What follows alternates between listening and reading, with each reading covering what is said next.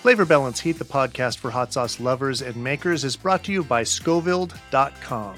Try Scoville.com's hot sauce subscription box where you pick the heat, flavor, and food pairings you want in your box. Get one or three bottles delivered to your door each month. Choose your heat level, flavor profile, and food pairings. And it's completely customizable each month. You no longer have to worry about getting sauces you don't like or won't use. Scoville.com specially curates each month's box based on your personal preferences.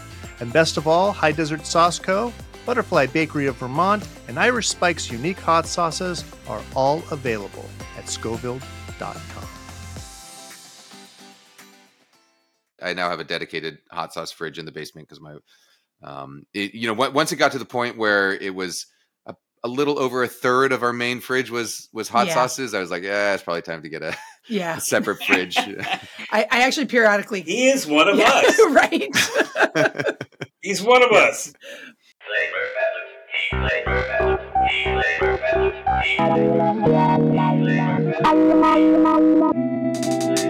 Welcome to Flavor Balance Heat, the podcast for hot sauce lovers and makers. I'm Spike. and I'm Claire. And today we're talking to Kenji Lopez Alt, James Beard award winning author of The Food Lab and The Wok, restaurant owner, children's book author, uh, culinary jack of all trades. Oh, and of course, podcast, it's not, not podcaster, but a YouTuber. Big time. yeah, well now now podcaster as well. Oh. my my, my podcast coming out uh, at the end of the month, end of February. Oh, I did see something about that. Yeah. Oh, I'm excited maybe about maybe that. it's already out by the time this episode comes out. Uh, it well, this will be about two weeks out, two and a half, two Yep. and a half weeks. So yeah. my podcast will have probably just dropped. Awesome. the recipe. What, Oh, I'm excited. what'd you say it's called? that. It's called the recipe The- with Kenji and Deb. Yeah, I'm doing it with Deb Perlman from Smitten Kitchen. Yeah. Oh, that's fantastic. that's great. and I'll so- listen to that. Kenji, you're in San Mateo, or you used to be in San Mateo, right? That's right. Claire is from the Bay Area. I'm from Berkeley. Yeah. All right. Now, do you are you where, still? where Heat Hot Sauce is located, right? Yeah, well, Or they Heat, were. Heat is, in, is in Oakland. They're in Oakland, right? They're in Alameda or San Leandro now, but they started in Oh, okay, yeah. Yeah. Yeah. Got it, got it. But I live in Vermont Yes. now. Stanley Andrew. Oh, cool. Yeah, no, I'm I'm not originally from the Bay Area. Um, I moved there in uh, 2000. Let's see, what was it? Must have been like 2014 or 15 um, for, for for my wife's job mainly. But I'm I'm originally from the East Coast. I'm a I'm a grew up in New York and Boston. Nice. Between New York and Boston. and it I'm a Philly boy. You're a Philly boy, nice. are you still? Do you, are you still the part owner of uh, Wursthall? I am not. No, when I we moved to Seattle three years ago, and when we did that, I didn't want to really, I didn't want to try and operate a restaurant from a different city. Uh, so no, I gave up my my stake in that restaurant when we moved here. I can understand. So. I that. current I currently don't own any restaurant. Ah, okay. How does that feel? No. It feels great. so I want to tell you why I wanted you to be on here. Um, we Okay. usually have hot sauce makers on here, but um, I've wanted you to be on this podcast since we since it began. Like literally right after I asked, I badgered Zac to start this. okay. Um, all of us are kind of uh, we're we're we're, we're, we're, we're nerds for uh, Food. Science. yeah. I mean, Okay. yeah. Food nerds. Food Yeah, food science. science nerds. So th- the hot sauce industry, I'm sure you've seen this, is kind of uh, inundated with a lot of people trying to get into the hot sauce industry and not necessarily getting all the health requirements taken care of, uh, knowing what the FDA regs are, anything like that. Well, we're all kind of geeks on that stuff, and we Okay. really want to see kind of the the hot sauce industry move towards more More, more regulated and more, reg- More like a- a more regulated, yeah. Yeah. Yeah, to me Yeah. it feels like all the most like I feel like there's so many hot you know when when you go to like a like the state fair or you go to the farmers market that that's where I see the majority of like small batch hot sauces is like just a, a chef or an individual or somebody making hot sauce I don't know in their garage or something who want who who uh, brings it to the farmers market or brings it to the fair and sells it there. Um, and I, I've, I've actually always wondered if there's like, are there and I'm sh- I'm sh- probably I'm sure the answer is probably yes, but are there big like hot sauce making facilities where a where like a chef can just go and say, Oh, yeah. "Hey, I want to make a hot sauce with these flavors," and they will mix those things up for you and put them in a jar and then put your label on them Yes. and sell them to people. So Claire, Claire would be the one of us that could accommodate Yeah. that. So, for so I, Oh, okay. someone besides our own branded product, we're also a, uh co-packer. So we make other people's products got it, for got it. them um, with their, Got it. So their just like label. just like their- when we got sausages co-packed, you would. hundred percent. Yep, right. yep, just like that. Interesting. Okay. And for Yeah, Got it. So it'd be very easy for me to like plug and play and say, "Hey, let's make a Kenji hot sauce," and say, hundred "I want it to percent. taste like roasted garlic and hibiscus." Or, yeah, that sounds great. I don't know about that. No, actually, maybe, I, maybe. I don't think know. roasted garlic and hibiscus sounds good. Like especially like the, I feel like the sweetness of the garlic with the hibiscus and um Mhm. and and the tartness of the hibiscus. right and like the stereotypical would be to go with like a honey or something really sweet with the hibiscus, but I feel like the roasted garlic would pull that out in a certain way. So I'm not sure what chili pepper, like a, a ghost or a habanero with that Mm. Would yeah. be really good. And and is it like do do you have like a facility there with just like tons and tons of ingredients? And are those ingredients all fresh? Are they purees? Are they like dried things that you reconstitute? Like is it, is it or is it a mix of everything? So, um, so at Butterfly Bakery of Vermont, our whole thing is our relationship to farms. So we source all of our Mhm. products directly from farms, all of our ingredients, all of our produce. Okay. Um, we also make like goat's milk caramel, and we get that directly from the farm. Get the milk from to farm. Um, so we have like a two thousand square foot freezer full of like chili peppers and onions and garlic and all of that. wow. Um, and that, so that's for our own product. Um, but then Yeah. we also, because we're a co-packer, we store lots of other people's ingredients for them as well. So um, some of those are in our freezer, some are in our cooler, some are dried, some are mashes, some, you know, ev- everything. Got it. Got it. I'm sorry. I feel like I'm, I feel like I'm interviewing you here. Well, You- you're and okay. Claire, However, this plays yeah, out. and uh, this is one of the things I was so excited about because I knew that you'd love this. So all of Claire's ingredients for their stuff are Vermont sourced. Yeah. Oh, cool. Yeah. Every, everything is within 200 miles of our kitchen, sometimes within 10 miles. Oh wow. Oh wow. Okay. So you do you do a lot of uh you do a lot of seasonal work. I mean, your your work changes throughout the year. Yeah. So like right now I'm putting in my orders for peppers for um, this fall. And then, um, and so I'm reaching out to all the farms, seeing what they can grow based on what we need. And then once I get back, hear back from all of them, I'm going to email them again and say, this is my order to you for this fall. And then those will come in in the fall. Hopefully they all come in as we want them to come in, but it doesn't always. The Mhm. years vary. And, uh, and then we'll put them in the freezer and use them for the entire rest of the year. So we're trying to project like I almost two years out what our needs are, which All right. like That's during the pandemic has been a ride. Oh yeah. So, uh, Kenji, what got you into spicy food and hot sauce? And Oh, my dad. I mean, I remember. Um, I remember when I was. I must have been six or seven years old. Um, I took a. We took a family trip to Cape Cod, uh, and on this trip was the first time I ate a raw oyster um, and a raw clam, and also the and when I started to get into hot sauce because I remember we we were staying at a, a friend of ours who had a house in in um, uh, out on Cape Cod. Uh, lent us the house for the week, and so we were staying there. My sisters and I would go out each morning uh, to the beach at low tide and dig up clams uh, and then we'd go harvesting oysters and bring them back home. And uh, remember sitting sitting on the back porch one night with my dad, and he was like he'd like opened up one of the clams because we had steamed some of the clams, and he opened up one of them raw uh, and was eating it. Uh, and he had like a little a little jar of like some kind of salsa verde. Um, I don't know if I can't remember if it was homemade or if it was just a jar from the store, but it was like spicy salsa verde that he was putting on this raw clam and eating. Um, and he was like, "Yeah, come here, Ken. Like, have a raw clam with me." Um, and so I remember sitting down with my dad and having like thinking this is weird. Uh, and then I remember him telling me that the hot sauce was going to be hot, uh, and me thinking, okay, like in my head, like, oh, I can't be a wimp. I better, I better eat this and not make and not have a reaction. um, and and uh, I feel like I, I feel. I mean, I remember it being very hot, but I do feel like I, I hid my reaction well. Although, although maybe he had a different different experience watching me. Um, but but it, that was basically it. It was like, oh, cool. Like my dad likes spicy things. I guess I'm gonna like spicy things too. um, and you know, my my dad, um, he's a he's a white guy from Pennsylvania, but he's super into both um, Mexican and Chinese cuisine. Uh, and so we spent a lot of time growing up, you know, both in New York and Boston. Uh, we spent a lot of time like going to Chinatown, going finding Mexican restaurants, and and basically, you know, just eating.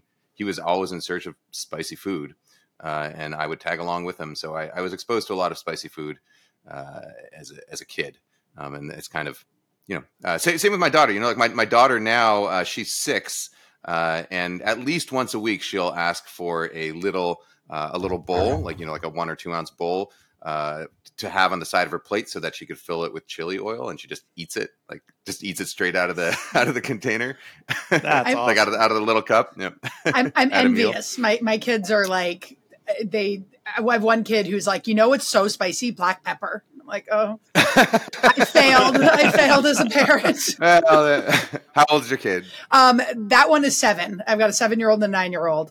Uh, our Okay. in our Oh. into spicy food with them is uh, junk food because we don't really let Yeah, them eat junk well, food, but we'll let time, them eat right? spicy junk food. I think it'll it'll happen.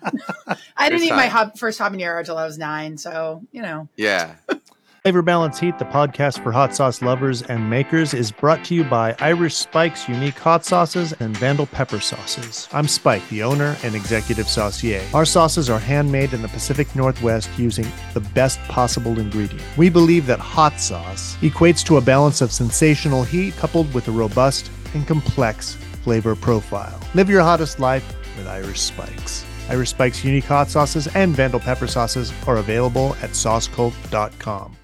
and and what's your favorite pepper now Oh, mine, uh, red, Yeah. uh, red jalapeno. Um, I, it's Red like jalapeno, okay. I know that sounds like super boring, um, Yeah. but uh, um, the uh, but uh, but here, you know, I, I've I got into the way that we do uh, hot sauces just kind of because it's what happened, you know, farmers market and all that stuff, Mhm. back porch making hot sauce. Um, but uh, but so I started working with the farms, and I think we just stumbled into varietals because the varieties Yeah. that we get for red jalapenos are just fantastic, and they're just so sweet and juicy and like way hotter than supermarket jalapenos. Um, and they're just they're just so good, and I just love the so so red jalapenos if i understand right are are just green jalapenos that have been allowed to ripen longer Yes. or are they completely separate that, Yeah. that's correct Yeah, just red. and and those are different those are a different species or a different cultivar from Fresno chilies, Yes, which look kind of like red Yes. jalapenos. Okay. yeah. Yeah. There's a million different pepper varieties out there. Yeah, I mean, you know, at, at, at Wursthall, my restaurant, um, we we fermented Fresno chilies. Yep.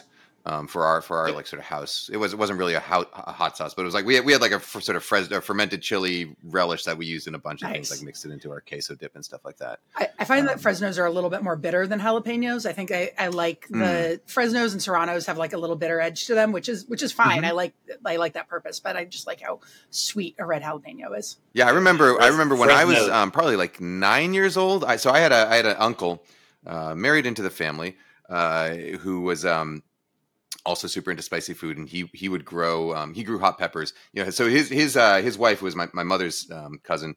Um, would tell us that she would she would wake up some mornings. You know, she would wake up at like seven in the morning, go look out the window, and she'd see her husband like sitting in the garden, just sitting there with a garden hose in his mouth because he had gone out and like eaten a bunch of peppers and then and then had to like cool off. So he would wake up at like five thirty, go out to his garden, just start eating like eating hot chilies, and um, uh, and then sit with a garden hose in his mouth. And so the same uncle, um, he visited us. He visited us in New York once, um, and he went down to a restaurant in Chinatown by himself and asked the chef there uh, to make the spiciest thing they could. Um, and he he was probably a little bit drunk at the time as well, but he uh, ate this dish uh, and then fainted, like collapsed in the restaurant, passed out in the restaurant from the heat, uh, and then woke up to like. Uh, well, the police came, the ambulance came, police came, and he didn't want to go to a hospital, so he basically bolted from the restaurant, um, Oh, ran ran away because the chili was too hot. Sounds like my kind of Yeah. dish. I've done that before and I've I've regretted it and I eat pretty spicy stuff, but it always uh it always gets me. So for me that for me that that incident was I, I was in uh, Sichuan. Um, I don't remember how long ago, maybe seven eight years ago, Sichuan in China, and uh, um, and there was this um, one dish that I wanted to try. Uh, it was this stir fried dish with chi- uh, with chicken and, and fresh green chilies, really really hot fresh green chilies. And so I went to this one restaurant that they told me makes the best version of it. I was by myself uh, when I went there because my wife didn't want to go with me just to eat spicy food. Um, so I went to this restaurant and I ordered like uh, four dishes for myself because I wanted to try them all. Uh, and it comes out as just massive, massive portions, like enough to feed, you know, a family of eight people was on the table in front of me. Um, and, uh, you know, it was one of those things where the server kind of like looked at me when I ordered the dish as if like, he's like, oh, this like not Chinese looking guy wants to order like the spiciest dish on the menu. Am I, is like, is he going to regret this?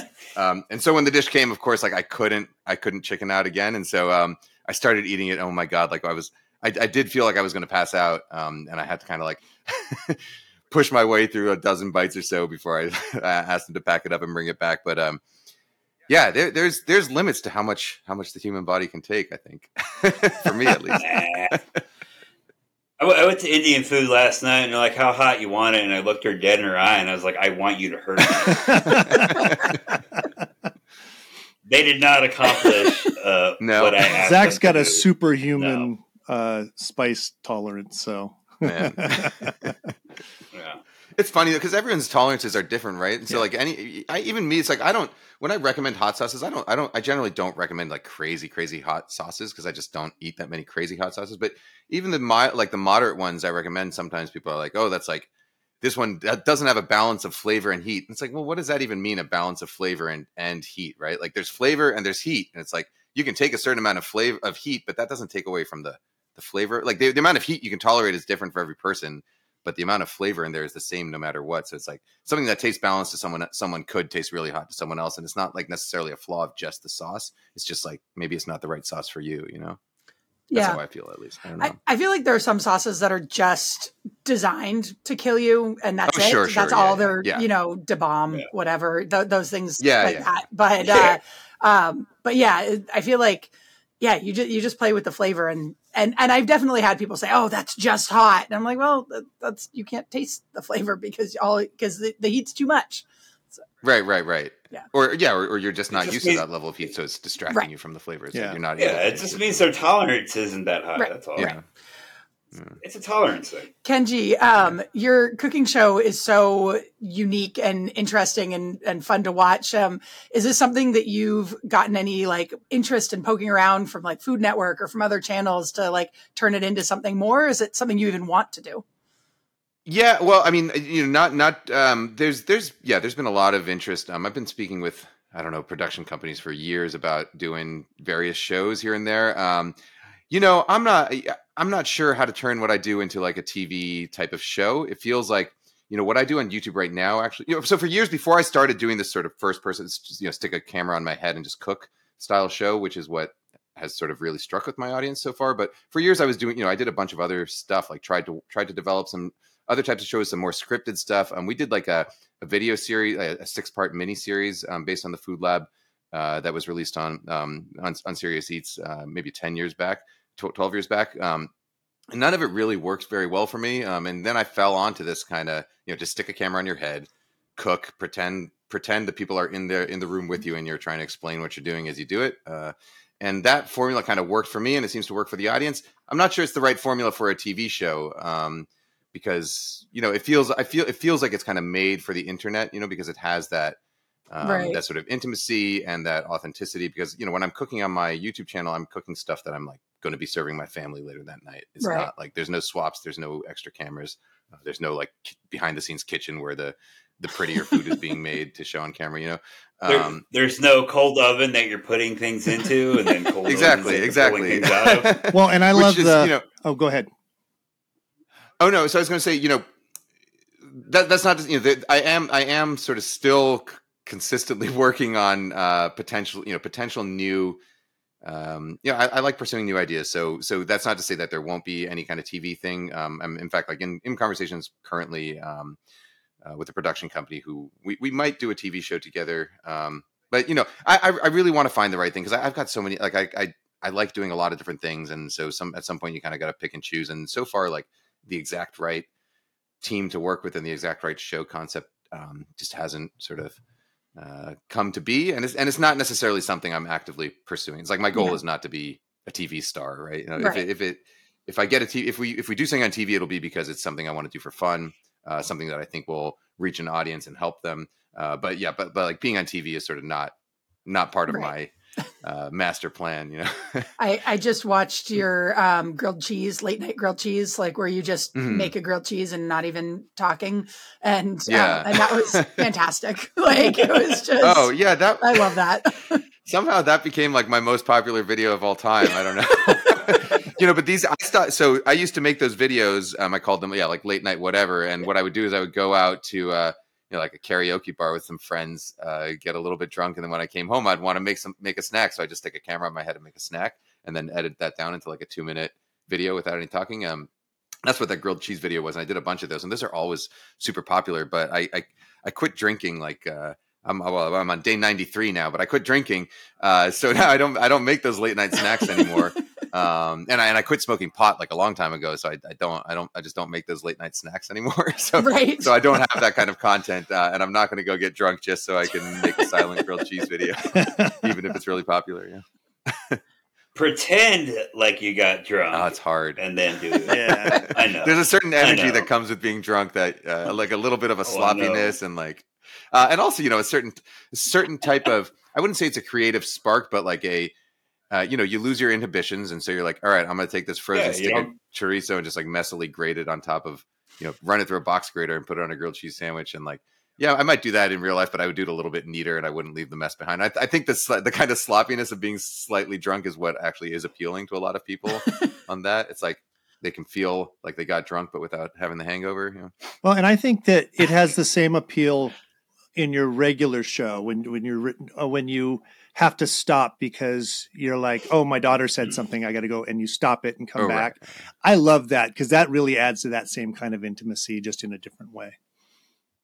Yeah, you know, I, I find online people people want to connect. Yeah. Right? It's like it's it's a platform built for connection. Um, you know, from everything down to like from the comments to the type of content produced for it. Like it's, um, yeah, it's it's people want to connect, and I, I enjoy connecting with the audience, so it works out. For Yeah. me. Flavor Balance Heat is brought to you by High Desert Sauce Co. out of Tucson, Arizona. Zac is the owner and creative mind behind High Desert Sauce Co.'s hot sauces. He says, At High Desert Sauce Co., we make sauces that we love. The balance of bold heat and fresh flavor is the heart of our philosophy. We keep it simple by using the best ingredients we can get our hands on and letting the natural flavors run the show. High Desert Sauce Co. Just the good stuff. Visit High Desert at hdsauceco.com. What's your favorite pepper, and what is your favorite spicy dish to make with that pepper? Um, I'm, my favorite pepper, I would say, you know, based on the types of hot sauces I lean to, um, my favorite peppers are habaneros, you know, habaneros or, or maybe Scotch bonnets, but something, you know, something really with uh, a good level of heat and like that. That uh, it's the fruitiness and the sweetness of the uh, of the habaneros I like. Um, although that said, um, when I'm cooking, I would say I would say I probably cook most frequently with something like a like a poblano, you know, because I, I make I like I really love making chile verde. I really love making uh, like roasted poblano salsas. I love making um, chile rellenos. Um, so something like a poblano, or maybe or maybe uh like a New Mexico, you know, like a Hatch chili, something like that. Um, so like a, a a milder green pepper with a little is is probably what I cook with most frequently. It's it's still hot, but not you know not like an habanero hot. Um, yeah, and then you know, and then, you know what I, I really also love. I love Thai bird chilies. Um, I'm, I cook a lot of Thai food at home, so I, um, you know, they also have that kind of balance of sort of really fruitiness and a bit of sweetness to them, um, and and really intense heat that I like. Um, so you know, making And they're hot. uh, making like a pounded um, pound, pounding chilies in a mortar and pestle with garlic and palm sugar is like the start of a lot of cooking sessions for me. So I have a question for you that Zac hates. Sure. Zac hates this question. it's a it's stupid. It's All right. You're on a cruise ship. It goes down. You're the only survivor. You're on a Okay. desert island. Um, yeah, cuisine from the ship floats ashore all the time. So you have a, a wide range of things you can eat. But there was only one hot sauce on the ship, one Yeah. pallet of it. So you get to have it on Uh-huh. everything. what sauce would you like that to be?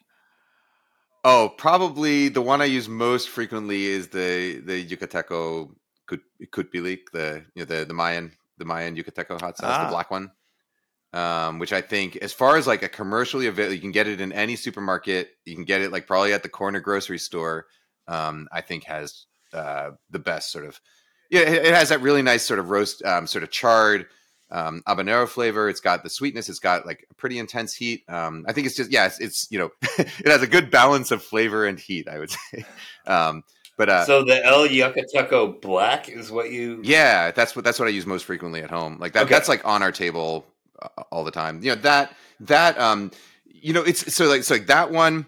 The ones that we have all the time, you know, every everything rotates, so there's always like a rotating selection. But the, I would say the maybe the four that we have at all times, like in the fridge or on the table, are the the Yucateco Black, uh, Frank's, um, the uh, the Marie Sharp's Belizean Heat, and uh, and probably oh, and um, uh, Secret Aardvark. Yeah, I remember. Oh, oh, oh, also, also, what's it called? Also, um, uh, what's it called? Uh, Inner Beauty. We always have some Inner Beauty. Oh, I don't know if that. I've tried that. Yeah. Oh, Inner Beauty is a hot sauce that was created by Chris Schlesinger, who was the chef at a place called East Coast Grill in uh, in Cambridge. Um, he he created this hot sauce. So it's it's a kind of tropical hot sauce that's it's pretty hot, not super hot, but it's like a mustard and mango and papaya sort of base, I think. Um, and uh, he created this hot sauce at his restaurant, East Coast Grill, and then he started bottling it. Uh, and then you know, I remember my dad loved the sauce. Um, my dad also lives in Cambridge, but my dad loved the sauce, and we always had a bottle of it in our fridge growing up at home. Uh, and he eventually sold. He wrote the recipe on the back, like he came up with it on the back of a napkin. You know, he has that recipe framed somewhere. Uh, and then he sold the recipe, uh, and then it got sold again. And now it's made by I can't remember what it's called. Maybe it's called Todd's Inner Beauty now or something. But um, it's uh, yeah, somebody somebody bought the recipe. It was out of production for a number of years, and then it came back into production. I think three or four years ago. I remember reading about that sauce somewhere. Now that you mentioned it, um, I wish I could remember where, but uh, Yeah, it's- and I was looking up that recipe because I wanted to see what was in it because everybody was raving about this sauce. I remember that now. Yeah, it's it's my favorite. That or Secret Aardvark are my favorite hot sauces to dip grilled cheese or quesadillas into, which is like yeah, it's like my go my go to snack is a quesadilla, and then like I'll squeeze some hot sauce straight onto the straight onto the cutting board and just like dip it as I go. Um, and that, it's Nice. it's usually Secret Aardvark, maybe a mix of Secret Aardvark and like spicy yellow mustard, um, or or Inner Beauty. That was one of the reasons why I sent you our sauces uh, early on. I was watching your videos and you opened your fridge and I saw your hot sauces there and I'm like, I need mine there. So I sent it to your restaurant and and then I didn't expect. I'm like, I'm like, you don't have to do anything. You were so nice, and you posted about it, which was wonderful. And um, and then, oddly enough, Chef Zimmern, uh, A- Chef Az, down in the comments on your post said, "I love their sauce," and I was like, when did oh, nice. when did he get our sauce? so I started talking to him. So you created another. I we chat all the time. So oh, good. Well, I'm glad to hear that. yeah. The uh, I'd love to send you some of my sauce. you should. Sure, sure, Yeah, yeah. I, like. I like tasting things. I like, I like, uh, I like giving feedback and tasting things. Yeah, Cool. I, I now have a de- we um since that time I now have a I now have a dedicated hot sauce fridge in the basement because my um it, you know on- once it got to the point where it was a, a little over a third of our main fridge was was hot Yeah. sauces. I was like, yeah, it's probably time to get a, Yeah, a separate fridge. I, I actually periodically. he is one of Yeah, us. right. He's one of us. the uh, we I periodically clean out my fridge of hot sauces because like it just I, I want to keep tasting yeah. all the hot sauces and then there's some that I want to finish the bottle and then there's some that I don't. so yeah, gotta make room. So I I only I don't know it's a, it's not a third of my fridge. It's just like the whole door. So you know. yeah, it's like it's like when I had to choose like which which child to keep. When you had to choose. so you we got to make sacrifices. we understand. we we get it. One hundred percent. We get it. So uh Kenji, what inspires you? Um, I mean, you know, career wise, what inspires me is hearing from from people. You know, hearing from readers or people who who like watch my stuff and uh and you know say they they cooked this thing for their family or they made this thing for their kids and they loved it or, or you know or they just they're just happy because they were in a rut and they picked up a new skill um so you know seeing that you know ultimately cooking like what i do writing recipes like ultimately it's pretty trivial compared to a lot of stuff that you one could do you know but um at the same time it's like one of those things where it feels like it you know it, it i'm glad to know that it enriches people's lives and it brings pleasure like it, it's, it's not saving lives but it's enriching lives and it's helping people connect and it's helping people feel better about themselves. It's, it's- helping people find joy. Um, i think it's helping people feel empowered and develop new skills. Um, and so you know i think that's sort of what inspires me to keep to keep to keep doing this. That and also you know it's like for me a lot of the reason i do my job is just I, I just find it really fun. You know it's it's really awesome to me that I can make a career doing something that I would be doing in my spare time if I couldn't make a career out of it. You know, so that um, it, awesome and and terrible in some ways also because because I feel like everything I do it ends up being somehow related to work, which is you know a, a, its own its own separate Yep. thing. Um, Yep. but uh, yep. But you know, it's like for years, uh, you know, I, I, would watch cooking shows growing up on TV, and I'd be like, wait, but why? But you just said this, but wait, why this? Why that? And uh, and I would go and try to find the answers in books, um, and or talk to my chefs, and you know, and so to be able to like be able to have the opportunity to spend the time to like sort of sift through all of the information out there and really sort of get to the bottom of some questions I've had is is a is a pretty cool thing for me. It's like it's it, it, everything. It, it, feels like, um, you know, it, feels like you're you're solving mysteries and like you're picking up clues and solving solving mysteries, which which to me is fun. I'm Claire George. I own Butterfly Bakery of Vermont. We make hot sauce, mustard, cookies, and granola, and 100% of our products are made with Vermont ingredients.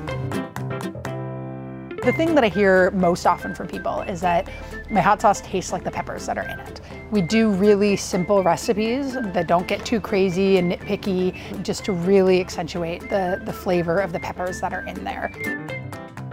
The unique thing about our hot sauces is how much we feature the farm and the relationship with the farm and really um, bring the terroir of Vermont to our hot sauces.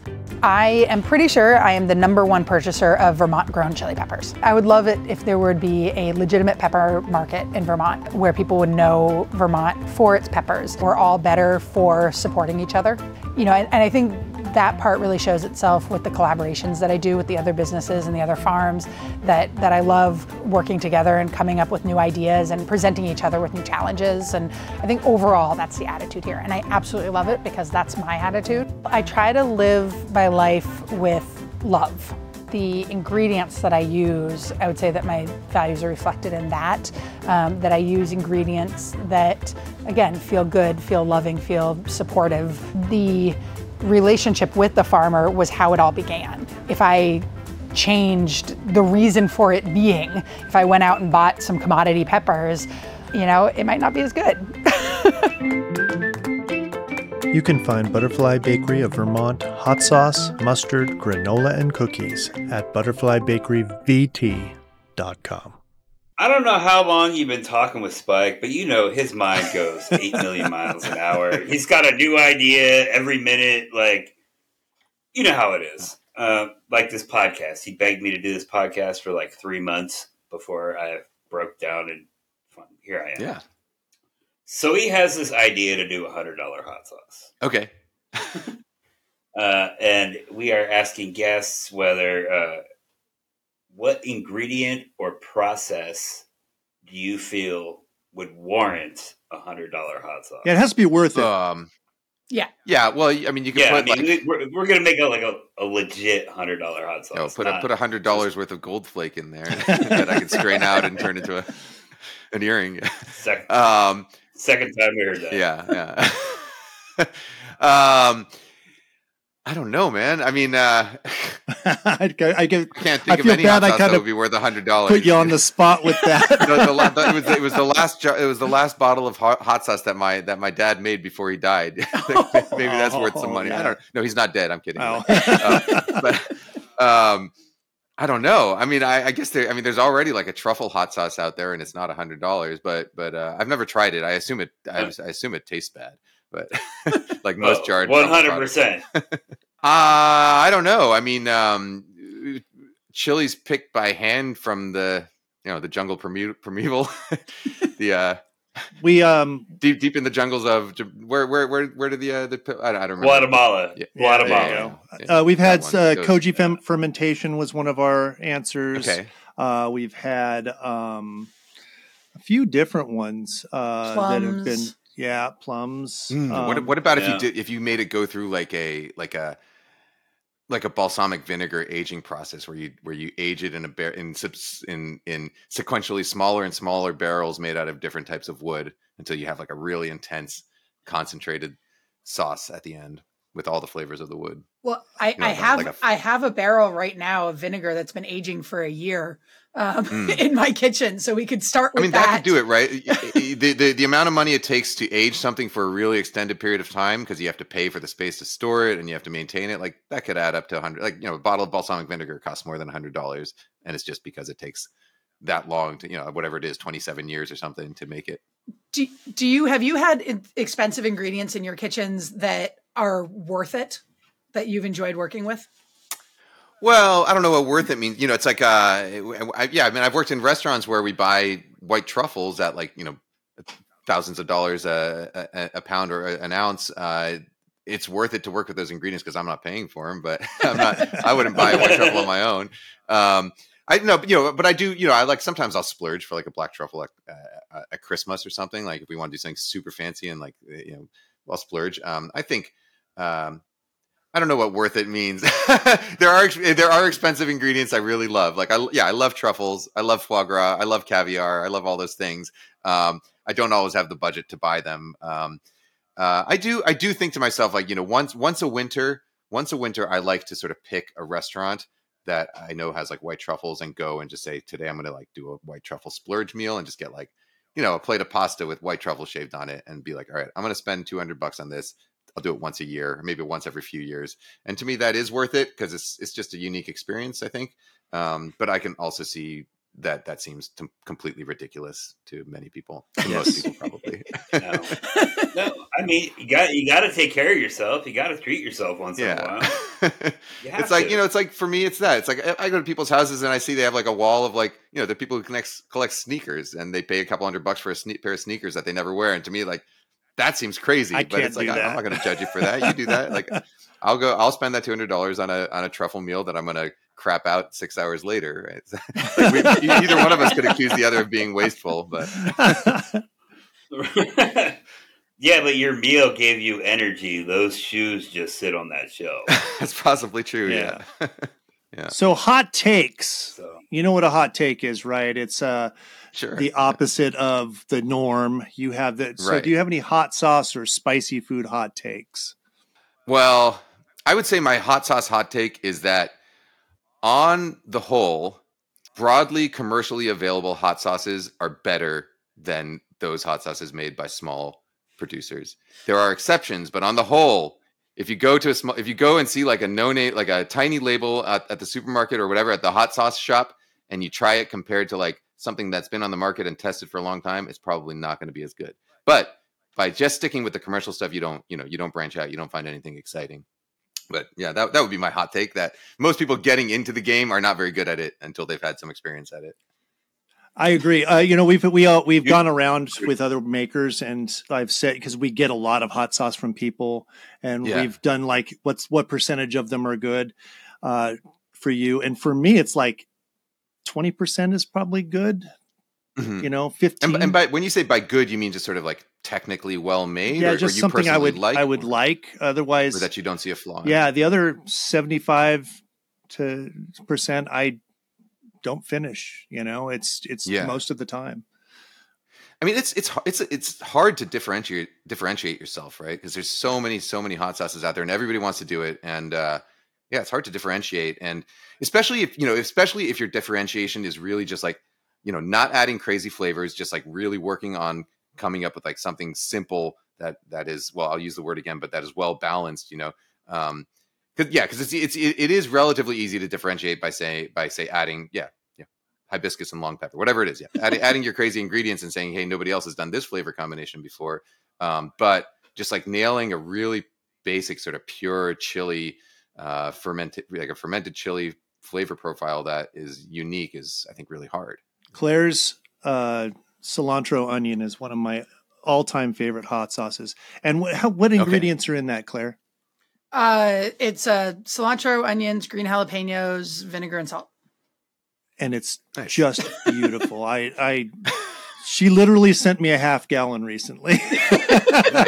I want to send you some of our single varietal sauces. Um, so because we work directly with farms, we get these like really cool peppers, and we have this one yeah. that people have really been loving um, called a mystery pepper sauce, which I I didn't have it when I sent you guys Zac and Spike uh, sauces, so I'll I'll send you a bottle too. And it's really basic. Cool. It's pepper, vinegar, salt. Like there's no. Um, oh yeah. But we're using like. we we yeah we um we get vinegar that's made locally, so it's um it's a white vinegar, but it's not distilled. Um, so it's still uh-huh. got like the mother, and it's got a like a little bit of a fermented flavor, and oh, nice. um and this this mystery pepper is just sprung up in a field of ghost peppers, um and it's got the flavor of a golden ghost, but the um and and not quite the heat level of a golden ghost, but like a little under, still pretty hot, but the juiciness mm-hmm. and sweetness of a bell pepper It's Oh, really, it's really, really Okay. good. Yeah, yeah, that I'll sounds send, good. I'll send you guys some. You know, yeah, I mean, you, you guys know that like chi- I mean, chili oils, especially like chili crisp, is ha- like has gone through a it's gone through a thing like in the last few years, right? And Yes. there's so many of those on the market now. Like, what what how do you feel about that trend? Well, I, I'm just going to step in before they do. My hot take is I hate chili crisp.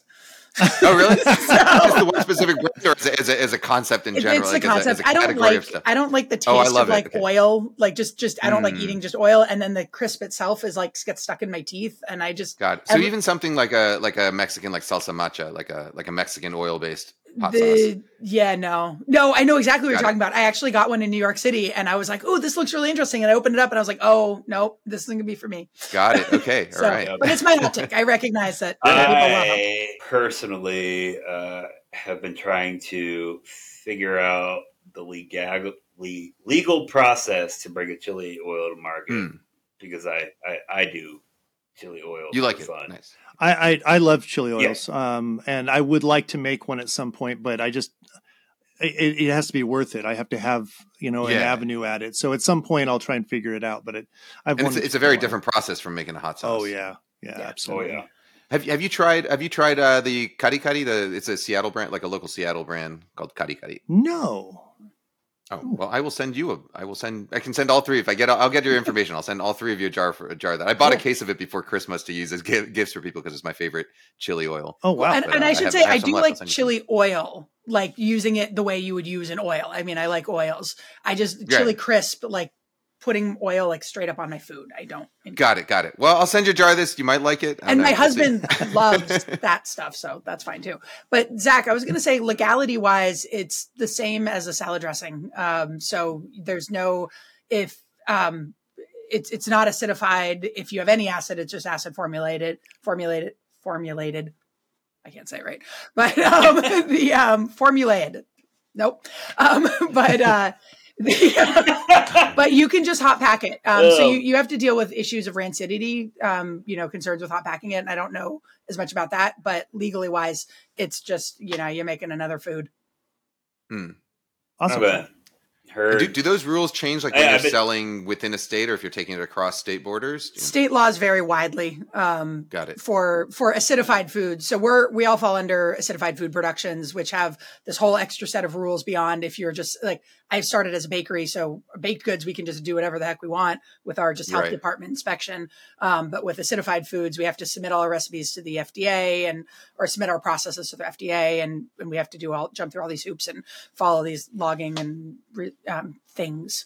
But Got it. And so, so does that mean that there are like, for example, are there states you can't ship a hot sauce to because they have rules that are stricter than what you've been producing under? No, so the um, No. the United States has the the um, I don't remember what law it is, but basically you can't hinder com- commerce between states.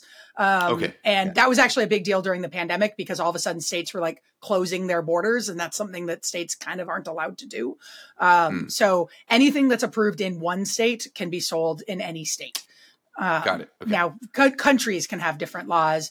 And like, I know a Canadian hot sauce maker who has to follow American rules because he sends stuff to the United States, um, Right, right, even right. though Canadian rules are totally different than American rules. Got it. yeah. I know that California has the strictest rules that we that we've Yeah. come across. We have a friend Yeah. that bottles there. Yeah. Really, really strict. I Oh, mean, which is which is good. I mean, Yeah. it's it, it it's not a bad thing. it's so the the FDA is worn thin. They you know they don't do what they should do. So California stepped in like, hey, we're we're going to be the FDA, and they have to get every batch of sauce that they make released by the state. Yeah. It's So somebody has to come to your facility and test your sauce before Each you batch. can each batch. Yep. Wow. Every okay. batch. Wow, Yeah. that's, that's yeah, Yeah. that's intense. As opposed to in Vermont, which I we mean- just kind of do what we want. Yeah. And I'm in Idaho. Same in Arizona. Idaho, Yeah. Vermont, and, and uh, Arizona. Yeah. Arizona. Okay. Arizona. How's the winter been in Vermont the so Wild far? Uh, no, shitty. This has been a shitty, shitty winter. Yeah. Um, it is 46 degrees today, which is oh wow. awful. Um, it- we've had rain this winter. We'll get like a giant snow dump and then it'll rain and it'll all melt and then flooding. We had flooding in December, which why? Mm. Um, yeah, no, this is a In ridiculous winter. December. Wow. Yeah. Yeah. So yeah, yeah, when I just had this, like somebody just made this brilliant suggestion that we should do because we I mentioned we do goat's milk caramel that as like a recipe for our website we should do caramel on snow. Um, just Oh yeah, yeah. cook, cook it down further and then have it, you know, like sugar on snow, but caramel on snow. And I was like, that's really Yeah. great. No snow in the forecast for the next Yeah. two weeks at all. A little bit of rain, but no snow. So oh man, well that's rough. Yeah. Yeah. All right. Oh, would you believe? Would you Yeah. believe I, I, for, I forgot to? I forgot. I forgot. Go well, get it. so Kenji, we're doing hot I mean, sauce I- show and tell. So, um, oh okay. So you get to show off a hot sauce that you think that we should Oh. all know about. Are, are we all are we all showing off? Should I? Yes, Yeah, we're all you're showing first. off, So you You're the get, you get to start. Okay, okay, Yeah. okay. Uh, all right. You- so I this this is the- the, this is the inner beauty. I, I, Ah. I have a case of it. So uh, Oh, um, cool. Yeah, this is so it, it is it's it is called Todd's Inner Beauty now. Um, it's made in Maine. Um, but yeah, this is originally Chris Schlesinger from the East Coast Grill uh, in Cambridge. It's his recipe that was then bought. Uh, I think changed hands a couple times and now is made by uh, this company called Todd's uh, in Maine. Uh, but it, but you know, to my taste, it tastes pretty much what I remember it uh, before they relaunched it. You know, obviously you can't really do it. Actually, you know what? I bet my mom still has a jar from like 20 years ago in her fridge at home. I would not be surprised if she had the same the same the same like jar that that was in there when I went off to college or something. Um, so I put maybe I can maybe I can compare it to That'd a 20 you know, 25 year old bottle, but or even it would be even older than that because it was you know uh, uh, 25 30 year old bottle. I bet she has one. But anyhow, um, yeah, I really love it. It's got um, let's see, it's I mean it's a mustard based sauce with some tropical flavors. Um, a reasonable a reasonable amount of heat, but not not crazy hot. Um, and I think it's uh, yeah, I think it's great. Uh, it's great on I, I you know I use it for dipping grilled cheese, dipping quesadillas. I think it's also really great when you have uh, like something like a uh, like grilled so grilled seafood, like a like a like grilled shrimp or grilled lobster dipped into a little bit of this. I think is really Yeah. great. Um, it, it yeah, it's, it's just a really good all around sauce. Anything you would put mustard on, I think, um, or or hot sauce on, uh, you can use this. Awesome. That sounds great. What you got, Claire? Um, so um, I couldn't remember what I had brought uh, before, what I've what I've shown before, and what I haven't. So I grabbed something I know I haven't shown. So it's not a hot sauce, but it's a locally made. Um, this is there we go. Sober Mesa is a local company, and it's a they call it a kimchi paste. Um, they used to call it gochujang. Um, I think that it's kind of it's their own invention of things, um, but it's use it just like a gochujang, and it is way better than almost any gochujang I've ever had. And it is um, I I mix it in with like. Sour cream or like creme fraiche and use it as like a dipping sauce. Um, Yum. I use it in any sort of like stir fry or just like as as an intro, the beginning of of um, a lot of sauces. I'll also spread it on like burgers is really really good. Um, yeah, we're I don't know you can't really see the back, but it's it's it's actually pretty empty. Um, but uh, but I know I haven't shown this one before and I love it. Zac, you go next. Yeah. Me? Oh man, I, I can either show off one of something I make or uh, recycle another bottle. Show off something I you made. Why not? I'll Let's break the rules. I'd like to see what you make. Yeah. All right, we'll, we'll we'll show off the cafe Yeah. mole. All right. So it's like an authentic mole, but made with coffee, and it's hot. That sounds I, I don't great. know. and I brought you. You're probably familiar it's- with. Oh, go ahead, Zac. What were you going to say? Oh no. Um, so uh, you're probably familiar with Lucky Dog. Um, Oh yeah, yeah. yeah, They're also California based. yeah. As a matter of fact, we just interviewed Scott a couple weeks ago, um, and uh, this is his Heat's a Peach. It's a really good one. Um, Yeah, I don't think I've I tried really that like one. I'm not a big fan of. Uh, I, I make a peach one that I like. Uh, I've tasted other people's peaches sauces, and mm, and uh, this one is one I do like. It's really good. The Hmm. peach comes through, which is what I always want. So Yeah, you know, I, I find it's it's with with a lot of sort of fresh fruits, even like fresh, you know, it- it- with with jarred hot sauces and hot sauces in general. I find sometimes you lose that you lose that freshness, uh, especially yeah, something like a peach. It's like yeah, it, it, you don't want it to taste like canned peaches, right? yeah, Um, Yeah. and it, it's hard to get that that flavor to come through. Um, I, I mean, I'm assuming because it's like the you know the the pasteurization process or whatever it is, like it something in there that the preservation, something that makes it. I don't know. It rob it rob it steals some flavors that are hard to that are hard to get in there. yeah. As soon as you have that uh, vinegar, it, it pickles sauce. it, and it gets weird. Yeah. You- yeah. we have a client that uses flavorings to just help emphasize like fruit flavors and and I, Mhm. when they when they first approached me and said that this is what they used i got all like you know snobby about it and was just like oh you're using flavorings and i tried these things and i was like these are really fantastic they're all natural they come from the fruit itself um, but it's Right. like really common in like orange juices for example that they have these added Mhm. flavors that come from oranges so it's not listed as a Mhm. separate thing in the ingredients um, but they really this like particular one it just tastes like you just picked that fruit off the plant and and you're enjoying it on a beautiful summer day and i was like i Mm. i don't know if i should complain about that because it's really great Yeah. What is what is the flavor? There's I think it's maybe like artificial raspberry flavoring or something like something that comes from like the anal Oh. gland of beavers. there is there is one flavoring that's like yeah this came out of a beaver's ass. Oh wow. well i was just going to say that the milky Literally, way yeah. tastes like raspberries right didn't they determine that Do they? yeah that the milky way tastes like raspberries How did they determine that? i think it was Oh, like, just by like the, the bulk of the chemicals in it or something. yeah exactly Oh, exactly ah, interesting. So what's next for you, Mr. Kenji? What's next? Well, I, I- I got that podcast, which I guess has just launched. If you're listening to this at the end of February, um, so that that's been exciting. Um, you know, the, the- and the pod, our podcast is called the Recipe. Um, it's me and Deb Perlman from Smitten Kitchen, and we talk about uh, classic recipes and our versions of them. And the idea is that we want to sort of show behind the scenes of how the recipe development process works, um, and in the and in that process and discussing that, showing you how you can sort of tweak recipes to be your own, um, and really sort of diving deep into why we do certain things uh, in individual rep- recipes. Um, our first episodes are about uh, macaroni and cheese, meatloaf, and uh, let's see what else. Oh, pancakes, tomato soup. It'll, it, you know, we, we're we're going to cover all the classics and kind of dive deep into them. Um, so that that's pretty fun. Um, and I've got I'm working on a new book as well. Um, it'll be a couple years before it's out because it'll be another kind of big one. But um, Yeah, yeah, you don't- working on. I guess I'm, I'm always working on a new book. You don't do small books. I did a kids book. That was pretty No. small. That's true, But, that, that's but this, true. the kids book took longer to write. I mean, it was more work to write that one than my big books. Actually. But um, but yeah, yeah, I, I- I have not historically have not done small cookbooks. No. that that podcast sounds No, fantastic. 900. That's um, recipe development Oh, is my thing, and I, I used to be a recipe writer, and then decided to just put Oh, my cool. energy into my own business. But um, that's uh, that's the the why behind recipe development is just my Yeah. favorite thing to exist with. Well, we're not at the point where we're we're having guests on the show yet. But if we if we do come to that point, we we, we should have a uh, we should do a hot sauce episode. Yeah, There you go, absolutely. yeah. We'd be happy to show I up. think I, at some point I did send you a message uh, uh, trying to get you to start working on a, a hot sauce book.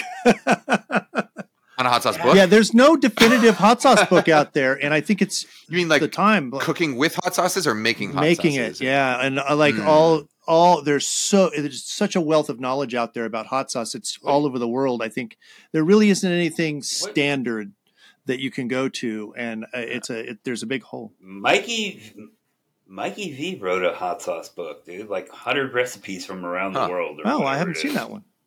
Yeah, I, you know, I'm not really. Yeah, I'm dude. honestly not much of a hot. Like I made, we made hot fermented chilies and made hot sauce in my restaurant. I don't really make it at home. Although, um, uh, my daughter for Christmas this year bought me a, uh, a hot sauce making kit. Yeah, she. Uh, I don't know if you know six-year-old this. was like, "Oh, Papa, you Oh. like hot sauce? Here's a." Uh, yeah. and and she brought me a hot sauce making kit, which I thought was So- very thoughtful of her.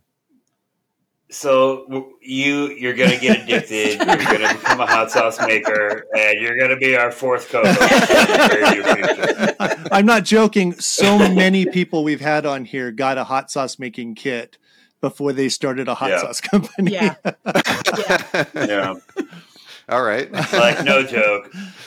I thought it was a very thoughtful gift. Yeah, I haven't used it yet, but um, but Wait. I, I, maybe this summer we'll grow chilies and we'll ferment them. One one of our uh, one of our plans of like a new product is releasing our own hot sauce making kit um, with Oh, like our vinegar and our peppers, but we'd have to like Mm. dehydrate them, which is we don't have a big dehydration setup, and so we'd, I figure I'd have to figure out how to do it. But I just feel like Yeah. getting a hot sauce making kit. Do you have an oven? uh, I d- I Do you have an yes, oven? I do have I do have ovens. So 190 degrees and kind of prop the door open a little bit and just keep yeah, you know shaking them around in the pan. It takes four fucking ever, like Right. 12 hours. I had the opportunity to buy this like heat pump dehydrator that fit four whole like speed racks in them, and it was Mm. I, I had to turn it down. But oh man, that would have just been a beautiful sun dry, sun's free. Not there's not a lot of it in Vermont. Oh yeah, I guess not. Yeah, So- yeah. Actually, today was sunny. It was. Overnight A restaurant, meat. There we go. A restaurant I worked at that will remain nameless used to have us put our tomatoes in at 250 and leave. for the night. yeah, for the night. And oh yeah, yeah, yeah. We used to, we, we would do that too. Yeah, yeah. yeah. Not uncommon. Yeah. Yep. Uh, that, I, in fact, the restaurant that did that that I worked at also had a kitchen fire one night. Not related to the. oh, that's good. because someone turned accidentally turned the heat on the. We would also leave stock going overnight, you know, because we'd cook our veal stock for thirty whatever something hours, uh, and somebody accidentally turned it up to high heat before leaving, oh, and that caused a big fire. I um I had some friends visiting and they wanted to see my cannery because they hadn't seen it yet. So we went and visited on a Sunday and discovered that somebody had knocked the um knocked the the knob on our stove before leaving. We actually think it was Thursday that it happened. Um, just given on like who was where and when, and it was just pumping out uh, propane into the building Oh, for days and and we we walked in and we are like that's a funny smell. But then we were like oh maybe it's some onions because it was that time of year that we were bringing in a lot of onions. And uh, then we got to the kitchen and we could hear the hiss of the propane Oh. coming out. And and at the time i thought propane was heavier than air. So i was like Mm. i'm going to open my garage my overhead doors and the motor's way up there so i'll open them. And then fortunately, what I didn't know didn't kill me because propane's lighter than air, and that means it was right next to the motors that we opened. And but it all it all left, and it was fine. But it could we could have just bl- it literally exploded the whole place to smithereens. Oh man, I, sh- I should have just called the fire department, let them do it. Yeah, well, what you're supposed Yeah. to do is um, you're supposed you, to see where the propane is coming from. You get really close, and then to, to get a little more light, you light a lighter right next to it. Good to a little call. better. Okay, That's I'll the- give that a try next time. Yeah, we did actually. That same stove just uh, like a month ago uh, sprouted a leak out the side, and it was shooting flames just like off, Oh, off nice. in one direction. Yeah, it's good. Nice. Yeah. All right. So maybe we shouldn't bottle this hundred dollar hot sauce at our facility. That's a stove we would be Kind cooking of sounds like a but it has a brand new gas line. There you So go. All right. Kind of sounds like a. fu- It sounds like a death trap. That's me. most I- I restaurant def- places. Right. uh, Right. kitchens, yeah. um, Kenji, do you have any questions for us? Oh, I feel like I've been asking my questions along the way. Uh, It's okay. um, let's see. No, I don't think. Not. I, I not when I'm just put on the spot like that. Sorry, He, I didn't he's been asking anything. questions uh, the whole time. Yeah, he has absolutely. good Well. I am really. This has been wonderful, um, and uh, I've been excited about doing this for a while. So thank you so much. I was nervous to ask you. Oh no, I'm I, I, I like doing stuff like this. Yeah, I'm, I'm always up for helping, uh, talking talking to interesting people about interesting stuff. Um, so no, this is this was a pleasure for me. I, this is definitely the first, uh, the longest conversation I've ever had about hot sauce, and uh, the first uh, hot sauce podcast I've ever been invited to. So. That's awesome. awesome. Yay. It's been great having you. Yeah. Oh well, thank you. Yeah. Flavor Balance Heat, the podcast for hot sauce lovers and makers, has been a Spike Mine Media production.